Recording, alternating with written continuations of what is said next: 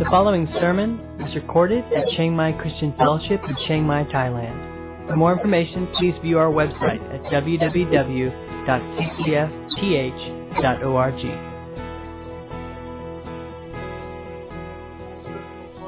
Do great things for God. This was not the first time Jesus spoke about the, uh, or the, the Bible talks about the Spirit of God coming or moving in, in people's lives. But certainly, it says in this verse that the Spirit had not been given at, this time because Jesus had not yet been glorified. But we know that he's been glorified, right? We know that he died on a cross. He paid the, the penalty for sin. He became the propitiation for our sins, became the sacrifice, paid the price. We know he was in a grave. We know he rose from the dead. We also know that in the fulfillment of what he said here was in Acts chapter 2, when the day of Pentecost had fully come, they were all together in one place and the Holy Spirit came upon them. That's really a reference to this. You can look it up for yourself. And Jesus is asking anybody thirsty. If any man is thirsty, let him come to me and drink. And I don't know about you, maybe it's just living in Thailand or maybe it's because it's hot. But man, I'll tell you what, sometimes in our spiritual life, it gets pretty dry. And it gets pretty dusty. I'm learning in my life that Jesus has to be the only one that can satisfy that longing in my heart. He's the only one that will sustain that hunger that we have. He's the only one that can do that. And if you look at this, the first time we see the Spirit mentioned in the book of John was through the ministry of John the Baptist. And John, we know him as a forerunner. John kept telling everyone, I am not the Christ, I am not he. Someone's coming after me. He is of a higher rank than I. I'm not even worthy to untie the sandals of his feet. But when he comes, he will baptize you with the Holy Spirit and with fire. John says, He who sent me to baptize didn't tell me who it was. But he said to me, Upon whom you see the Spirit remaining upon him, this is the one. And we can look at that story where Jesus comes up out of the water. The cloud formed, right? The cloud formed there. The voice of God came. This is my beloved Son. And the Spirit of God descended upon Jesus. Now, John says, or I'm sorry, Luke says in Luke chapter 3, John the Baptist beheld the Spirit. How did he do that? I don't know how he did that, but he did it. And it was like in bodily form, like a dove. It resembled a dove. The Holy Spirit came down upon Jesus. The next day, some of the disciples of John looked as Jesus was walking and said, Behold, the Lamb of God. Why? Because the Spirit of God had come and remained upon Jesus. And this was, was the one. He was the one who would then have the promise of the Spirit, and he would be the one that would pour the Spirit out upon those who would believe in him. So we find the first reference there in John chapter 1, verse 33, where John talks about that. Then we find another reference in John chapter 3, where Jesus has this dialogue with Nicodemus. They know Jesus is this teacher sent from God because no one can do the things except God be with him. Nicodemus was pretty smart. He went to Jesus at night because he was afraid. And Jesus said, wait a minute. Except a man be born again, he can't even see into the kingdom of God. Wow. Except a man be born of water and of the flesh. Which is flesh is flesh. How many of you have some flesh? Can you pinch yourself there? And look at me because you see a lot of flesh. Now pinch the person next to you. Anybody in here not flesh and blood? Right? Born of flesh is flesh. Born of the Spirit is what? Spirit. Except he can be born of water and of the Spirit. He cannot enter the kingdom of God. So when you were in your mother's womb, we were surrounded in? Water. And when that water breaks, we're going to have a baby, right? That's the natural birth. And Jesus said, except a man be born again, born anew. Nicodemus says, how can that happen? How do I go enter into the mother's womb a second time? Can't happen. Good question. So we see a reference there of the spiritual birth Jesus talked about. John chapter 3, verse 8, he talks about the wind blowing. We hear the sound of it. We don't know where it comes from, where it goes. So is everyone who is born of the Spirit. And we find in John chapter 4, Jesus makes another reference about water. In John 7, he talks about he who believes in him, out of his innermost being shall flow a river of living water. John 4 talks to this woman about water. The water he gives us will become in us what? A well. that springs up to everlasting life. Isaiah chapter 12, verse 3 With joy we shall draw waters from the wells of salvation. And this woman, being a Samaritan, didn't understand it all. She had some knowledge. And they were looking at this place. The Jews were looking at Jerusalem, and Jesus is saying, Look, it's neither in this mountain nor in Jerusalem you shall worship the Father, but those who worship him must worship him in spirit and truth. There's another reference of the Spirit. God is spirit. Those of us who worship him must worship him in spirit and in truth. I want us to look now, go right in your Bible, to uh, Jesus makes some direct claims about what the Holy Spirit will do when he comes. John 14, 15, and 16. Jesus makes some really clear implications and he describes what the Holy Spirit will do when he comes. Who is he and what does he do? What, what, what does he do in our life? Let's look. John chapter 14. We're going to look through some scriptures here. John 14, verse 16 uh, and 17. Let's look together. We're going, to, we're going to go through very quickly some references here in John. First one, John 14, 16.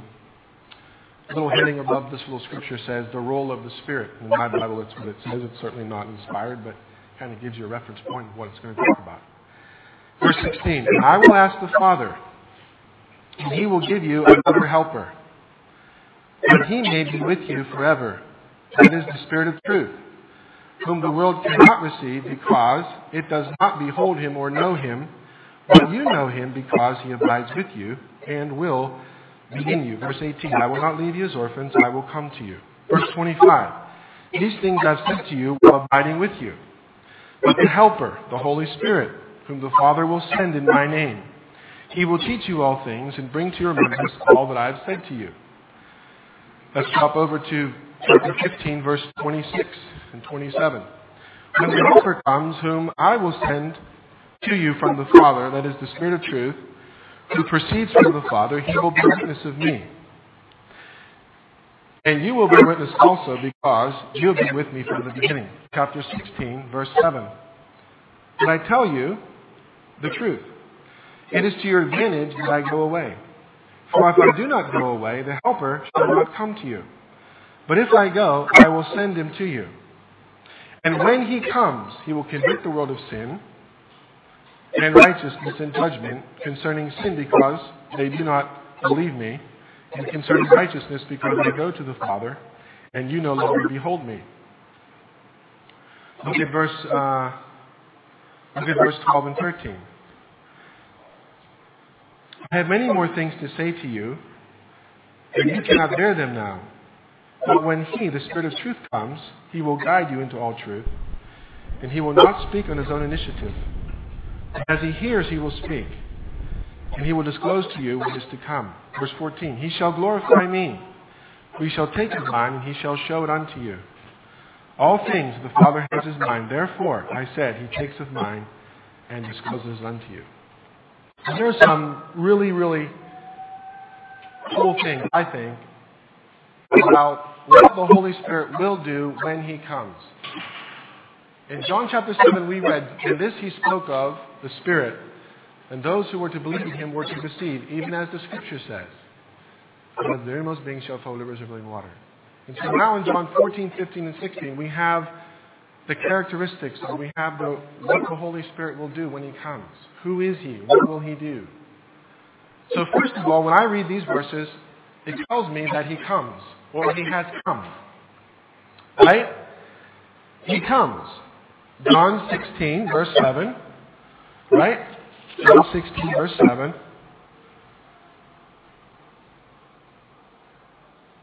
I'm sorry, verse 8, he says, and when he comes. I like that. And when he comes.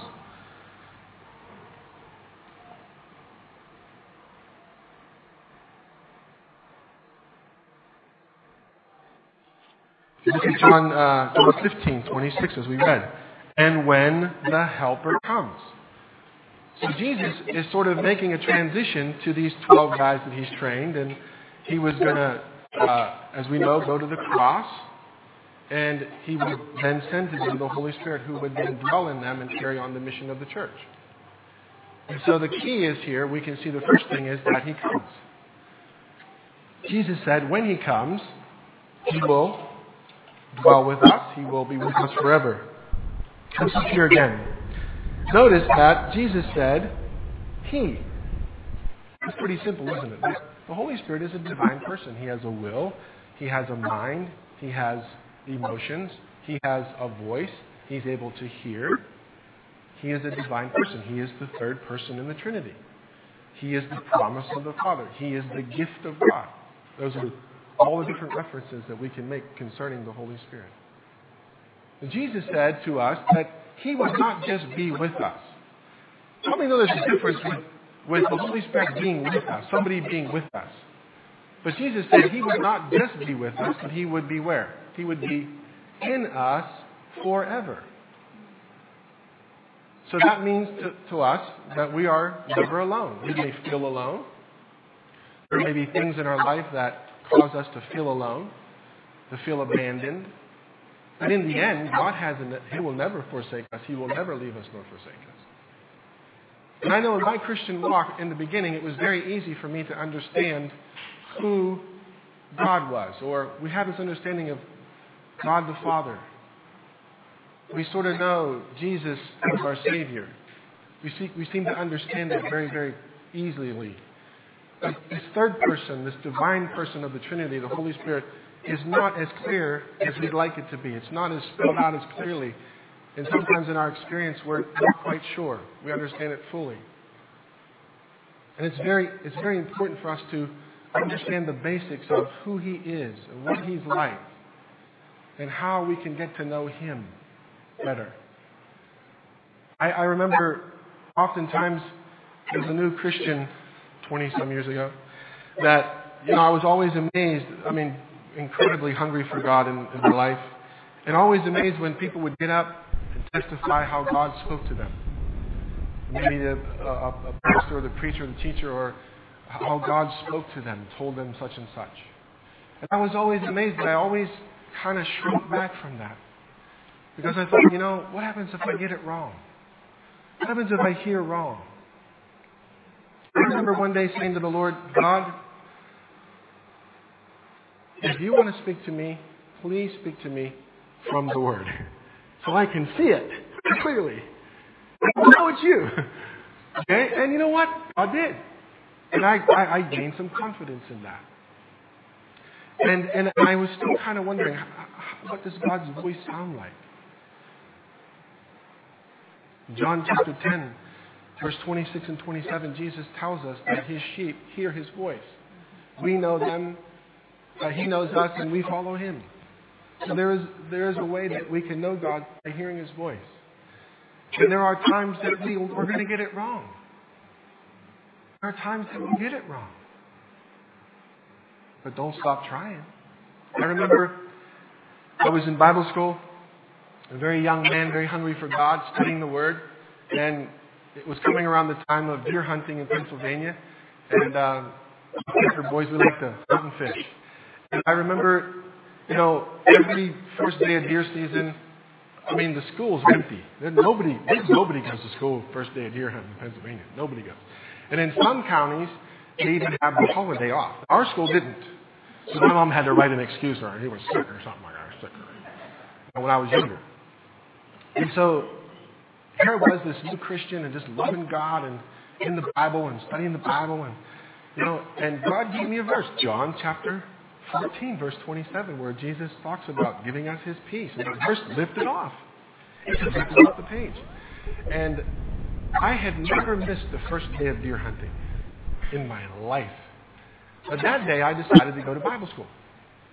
I was working. Uh, I was in Bible school eight to 8 to 3, and then working 4 to 12.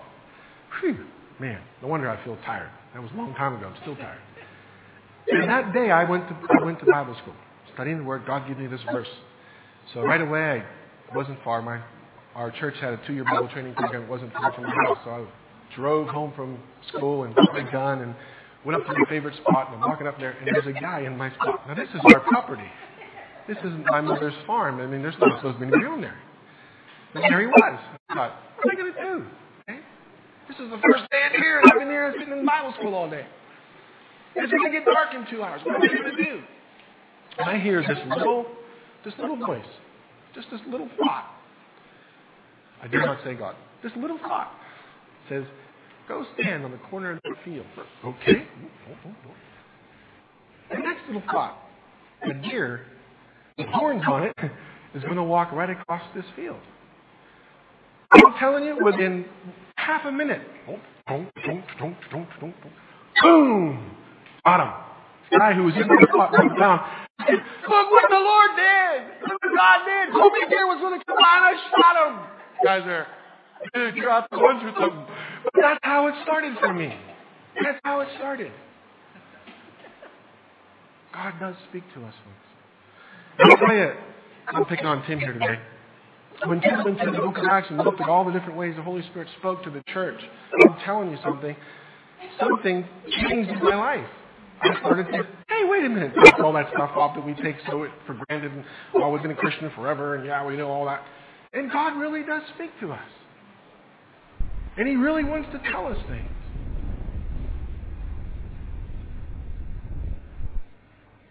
He really does. The difference is getting Jesus on the inside. A lot of people in Christianity try to live his life without his life. And it's got to get Jesus on the inside first. When he gets on the inside, life changes. Life changes. What does Paul say in Galatians chapter 2, verse 20? I've been crucified with Christ. It's no longer I that live, but Christ that lives in me.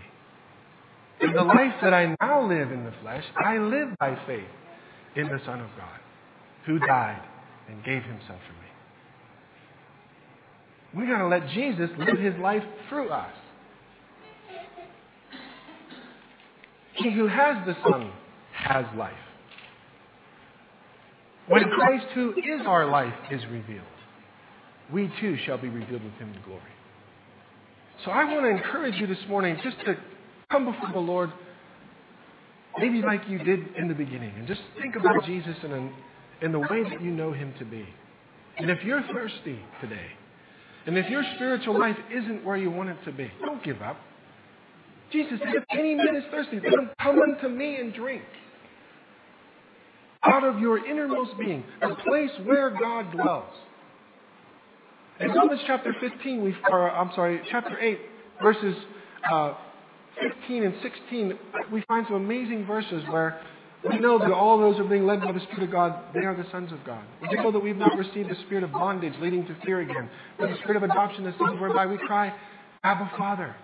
And the Spirit of God joins and bears witness with our spirit that we are the sons of God. I like to say it this way. Suppose this is the Spirit of God. This is how I teach this all over the Suppose this is the Spirit of God, and this is the Spirit of man. According to Romans chapter 8,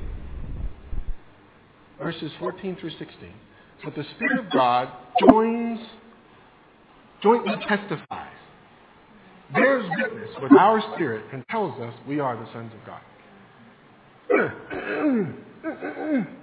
Can't get rid of it. You can't separate that. See?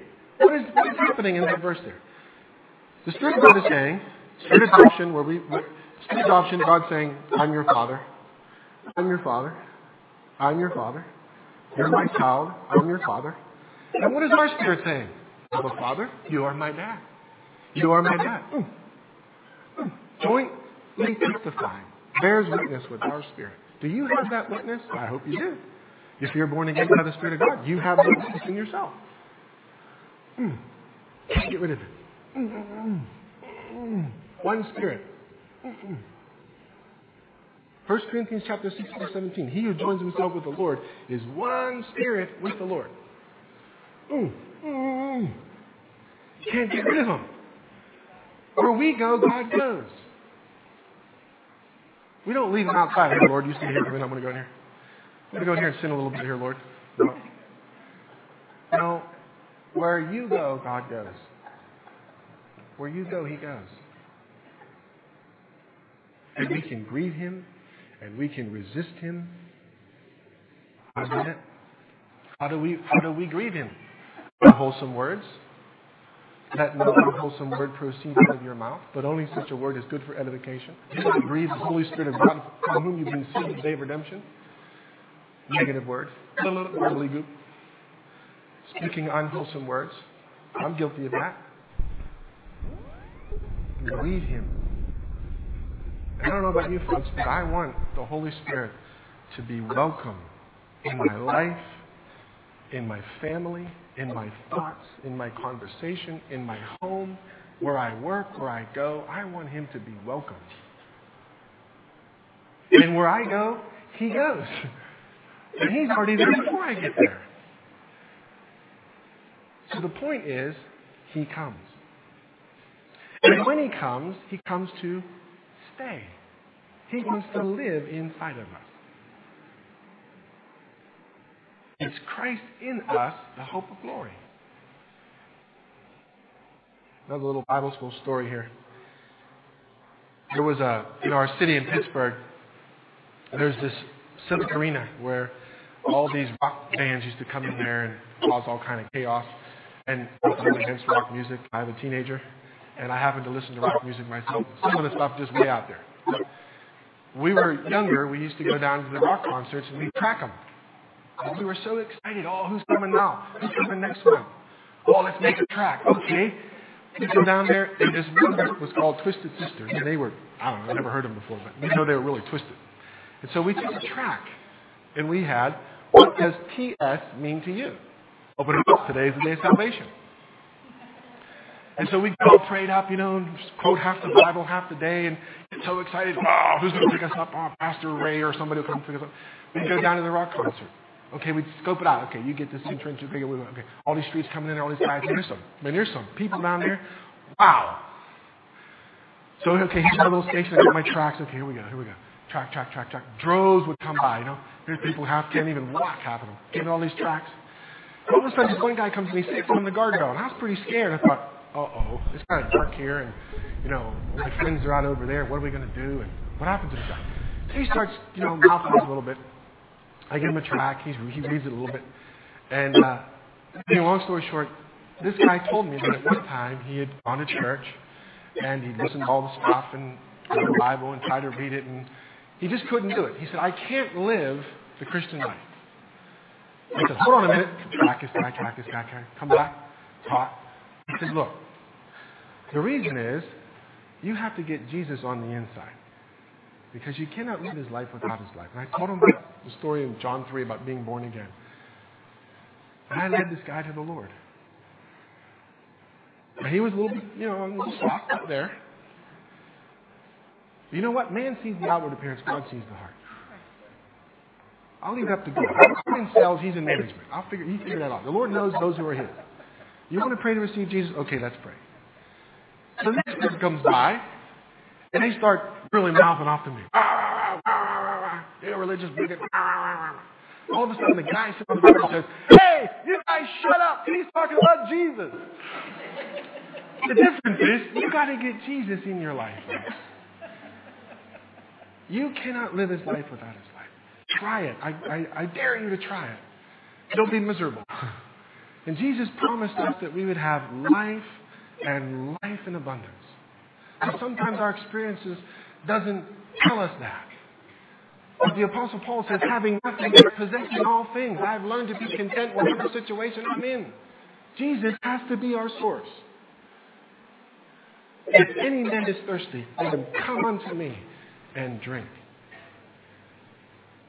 And he who believes in me, he said, out of our innermost being shall flow a river of living water.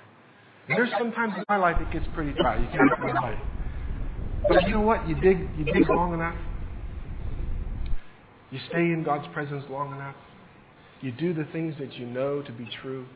You spend time in the Word. The water starts coming out again. The freshness comes back again.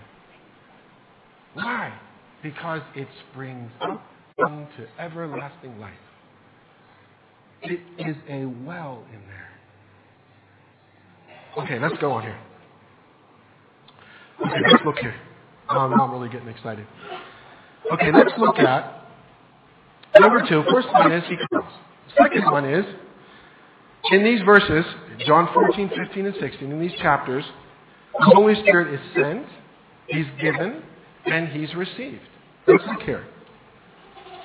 Look the first one is we looked at John 14, verse 16. Jesus said, I will ask the Father, and He will give you another helper, that He may be with you forever. That is the Spirit of truth, whom the world cannot receive. So here we find Jesus saying, I'm going to ask the Father, and the Father is going to give you. Notice what it says here, another helper or another comforter. Maybe two can help me with this, or some of are Greek scholars out there. There are two Greek words for the word another. The first one is heteros, which comes from 1 Corinthians chapter 12, where Paul says about the gifts of the Spirit, and to one he gave, and to another he gave, and to another he gave, and to another he gave. That word another means one of a different kind. Meaning, okay, he might give this person this kind of gift. The Holy Spirit gives this person this kind of gift. And to another, he gives this certain kind of gift. Word of knowledge, word of wisdom, prophecy. One of a different kind. That's the word heteros. One of a different kind. This word in John 14 here, another helper, which comes from another Greek word which means allos, which means one of the same kind. Not one of a different kind, one of the same kind. In the Vine's expository dictionary says, I'm going to send you the rest. Wow. I'm going to send you the rest. The rest. Wow. Jesus is saying, I'm going to send you another one just like myself. Wow.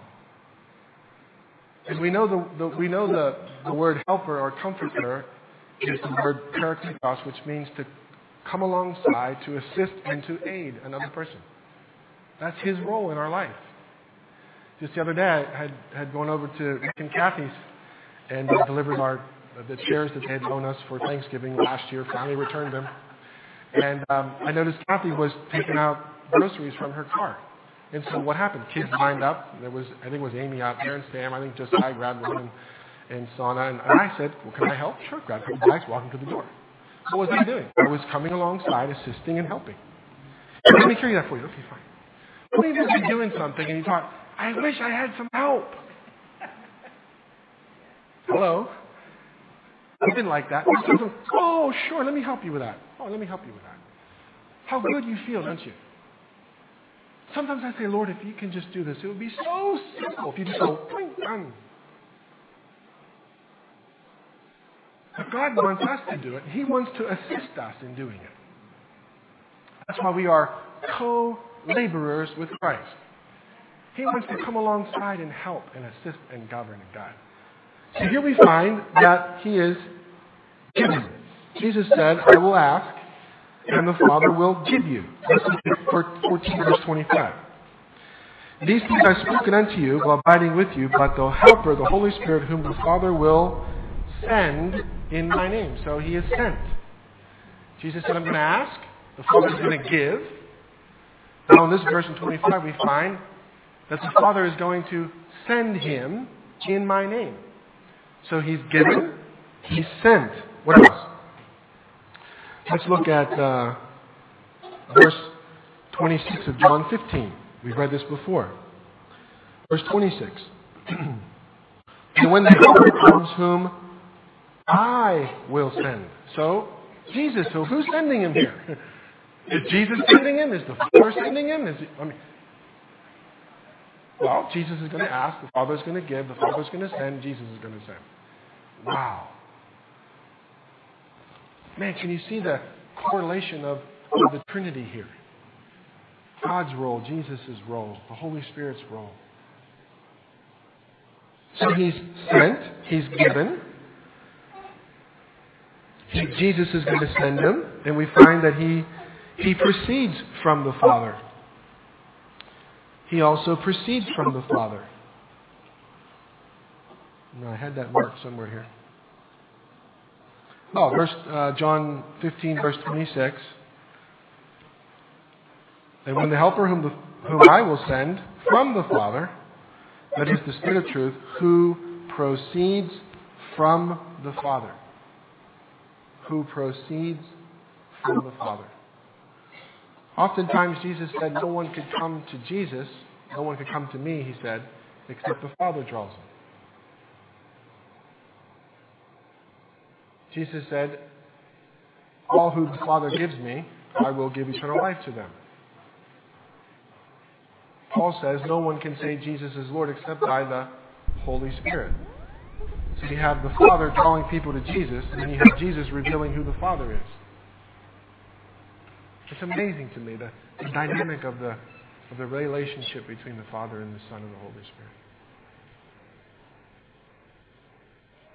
No one could come to me except the Father draws him.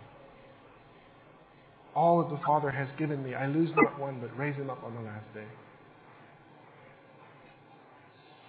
So we need to have the Holy Spirit at work in our evangelism when we share Christ with people. We need Him to be working in our life.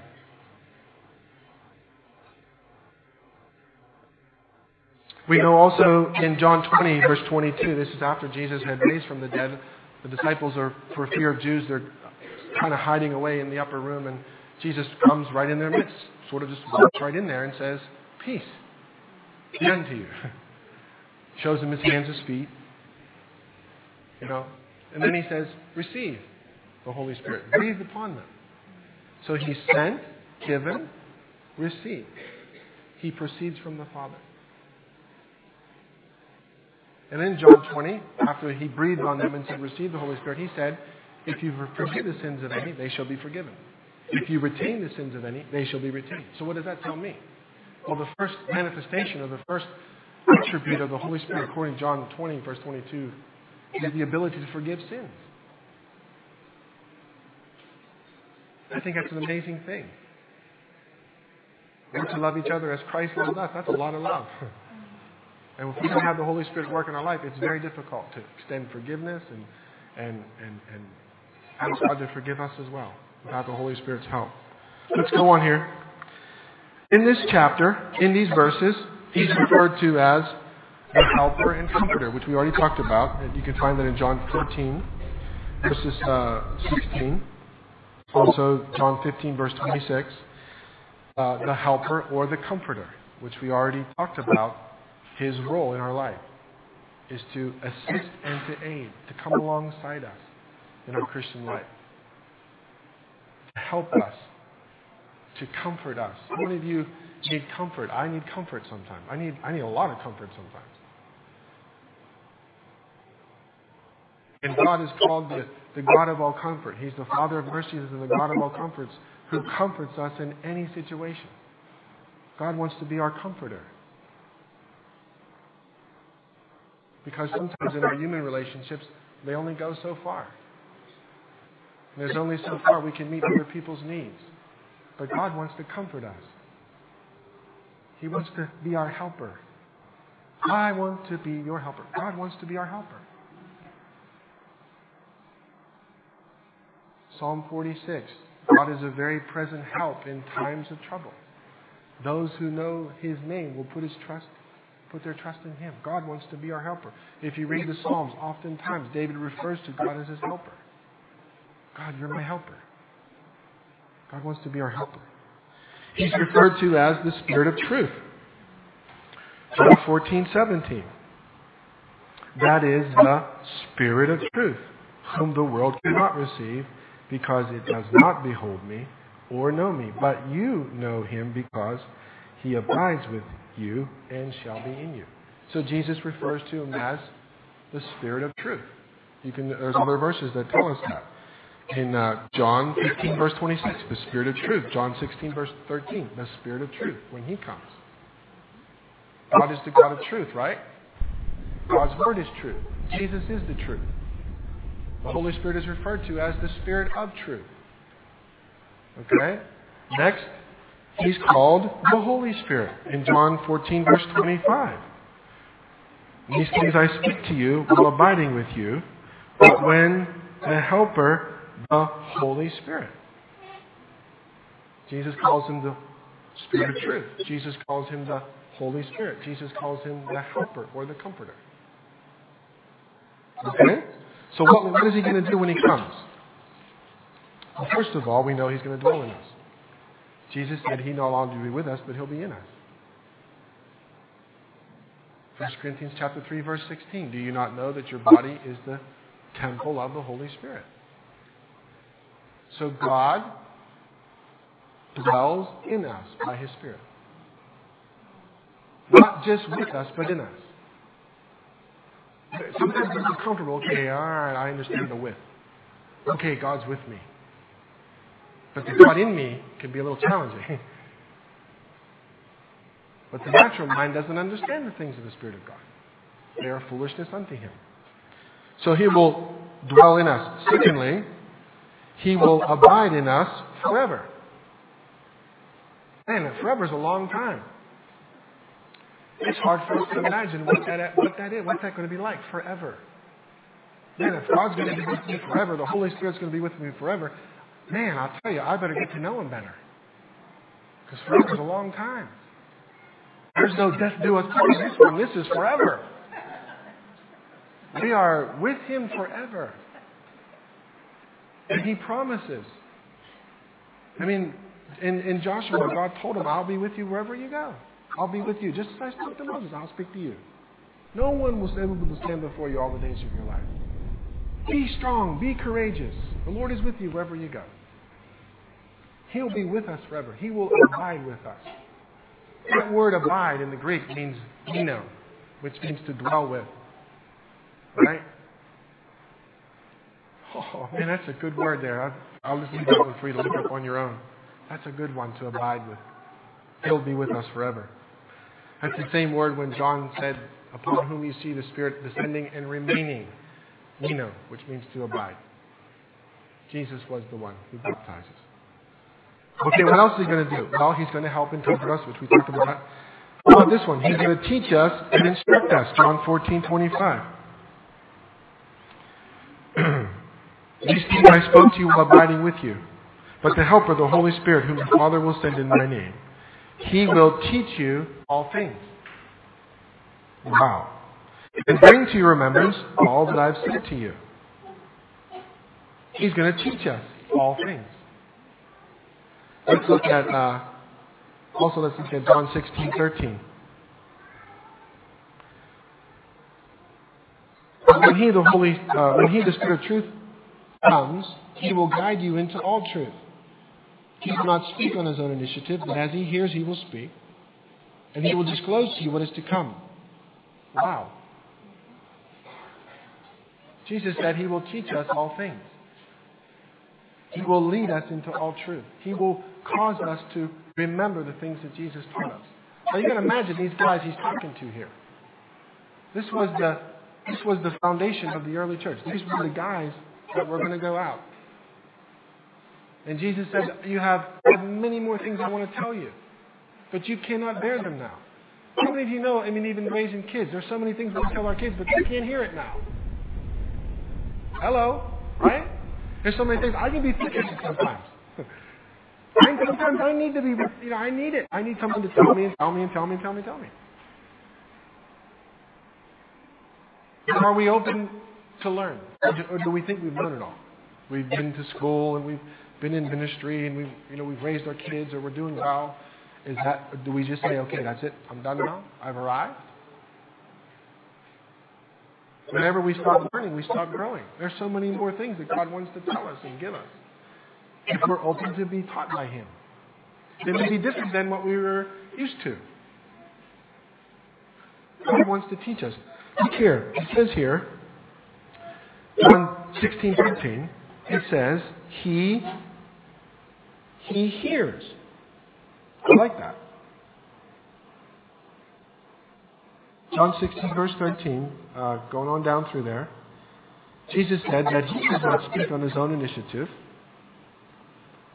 but whatever he hears.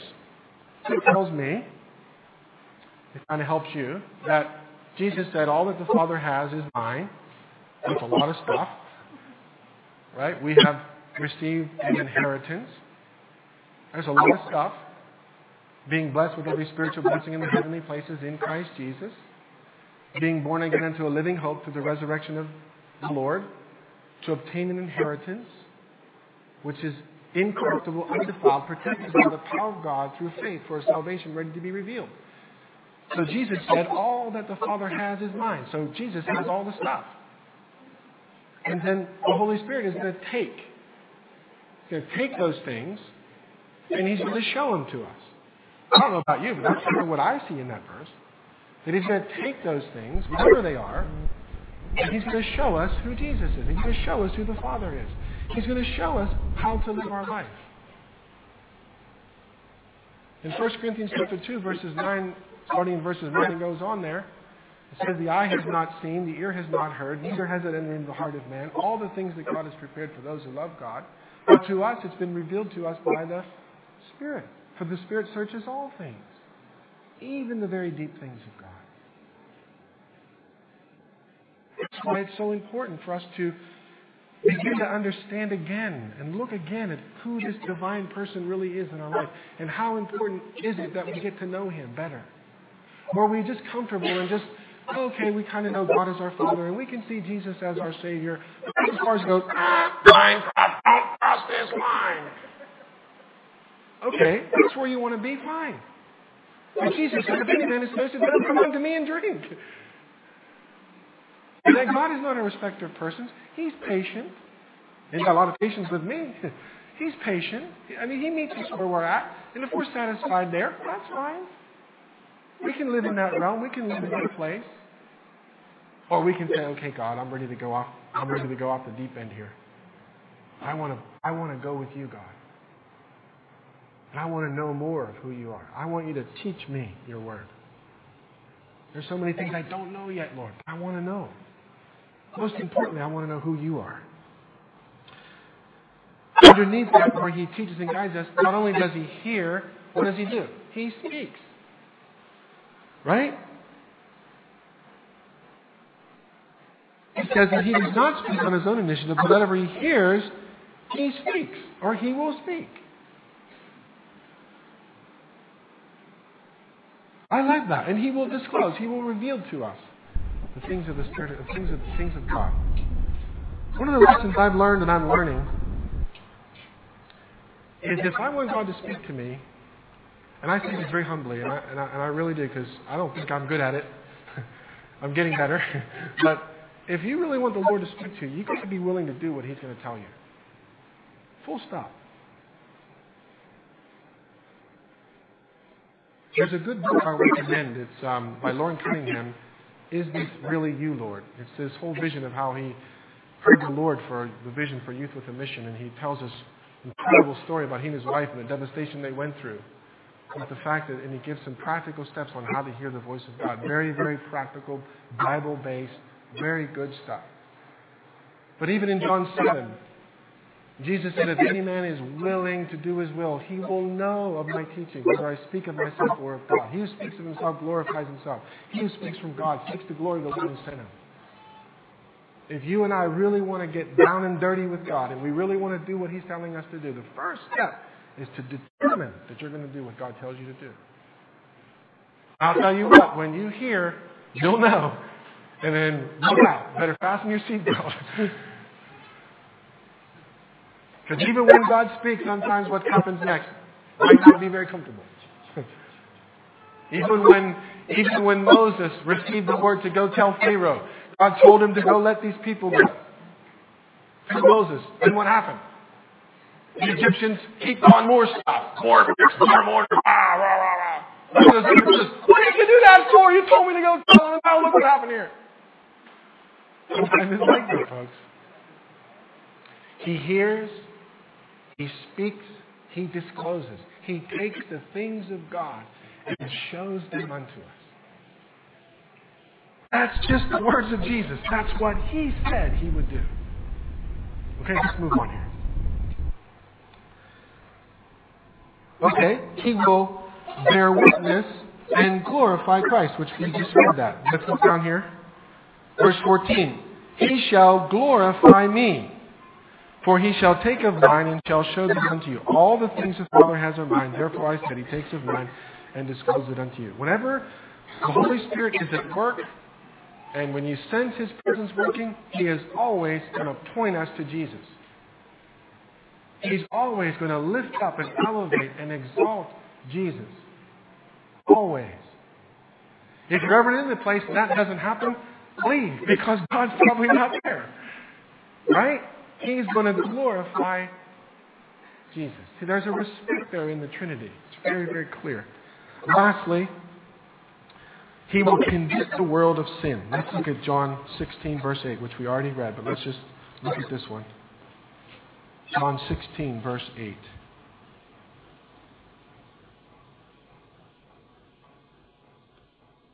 And he, capital H, Holy Spirit, and he, when he comes, will convict the world concerning sin and righteousness and judgment. Verse 9, he describes what that means concerning sin because they don't believe in Jesus, don't believe in him.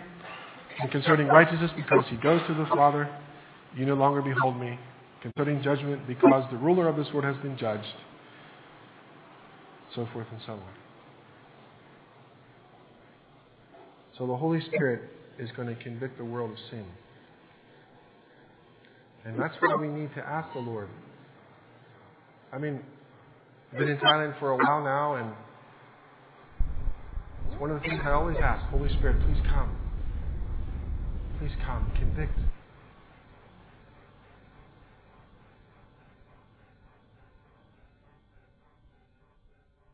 Because without that, without that conviction, without, without that, what do we have? Without the Holy Spirit working people's lives,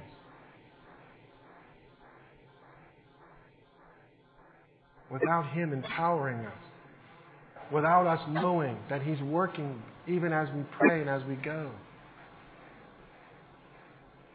And we know, we know the book of Joel tells us that in the last days, God's going to pour out His Spirit upon all flesh. We have yet to see that, folks. We've been living in the last days as long as I can remember. Last of the last days. Who knows how long it's going to be? But we can start seeing, hearing God moving here, God moving there, God moving here. It just reminds us. It might not be happening in Thailand as much as we'd like it to be, but God's not going to over, overlook Thailand. Listen, we can't force revival. We can't force it, but we can certainly help it along a little bit. Ask God to bring conviction. We need it. We need the Holy Spirit. I always ask, Holy Spirit, please come. Please come. Please help. Please reveal yourself. Please make yourself known. I look at people. I watch them. I make my I make my family nervous sometimes. I go to the grocery stores, watch people, and start crying and stuff. You know, that's where God gets me. He just gets me in the grocery store. I don't know what it is. God, don't embarrass us. God, don't embarrass us. You know, I don't know about you, but that's just where it is. You look at people and you see Jesus said the Gentiles of the earth longingly seek these things food, bread, clothing. But your Father has chosen gladly to give you the kingdom. So I want you to think about some of the things that I shared with you through the Word today and ask the Lord again to make Himself known to you. If you're dry, Jesus is your source. If you need a touch from God, just right where you're at, ask Him to come. Let's all stand. We're gonna um, we're gonna pray and go into some worship here, and let's just let this be a time where you can uh, enter into the Lord's presence, asking Him just to reveal Himself. Lord Jesus, we just thank you for this time this morning as we spend in Your Word and. Lord, we see so much, God. And we just ask that you would bring clarity to some of the things we've talked about, Lord. Most importantly, who you are, Holy Spirit, your role in our life. And we just want you to feel welcome, Lord, in every aspect of our lives, that you would cleanse our minds, cleanse our lips, God, cleanse our hearts. You would feel welcome, God, in our marriages, in our homes, among our children, in our school, in our community, in our country, in this nation, Lord. We want to know who you are. And Lord, we want to answer that question that you gave. Is any man thirsty? Lord, that's me today. I am thirsty, Lord, for more of you. We appreciate what you're doing in our lives, Lord. And, we ask you to, for more. We ask you to bring those things we do know to greater fruition, Lord, that we might fully walk with you. We're dry, Lord. We're thirsty. We're asking you to fill us today. We're asking you to fill us today, Lord, to the point of overflowing. Wash over us in Jesus' name.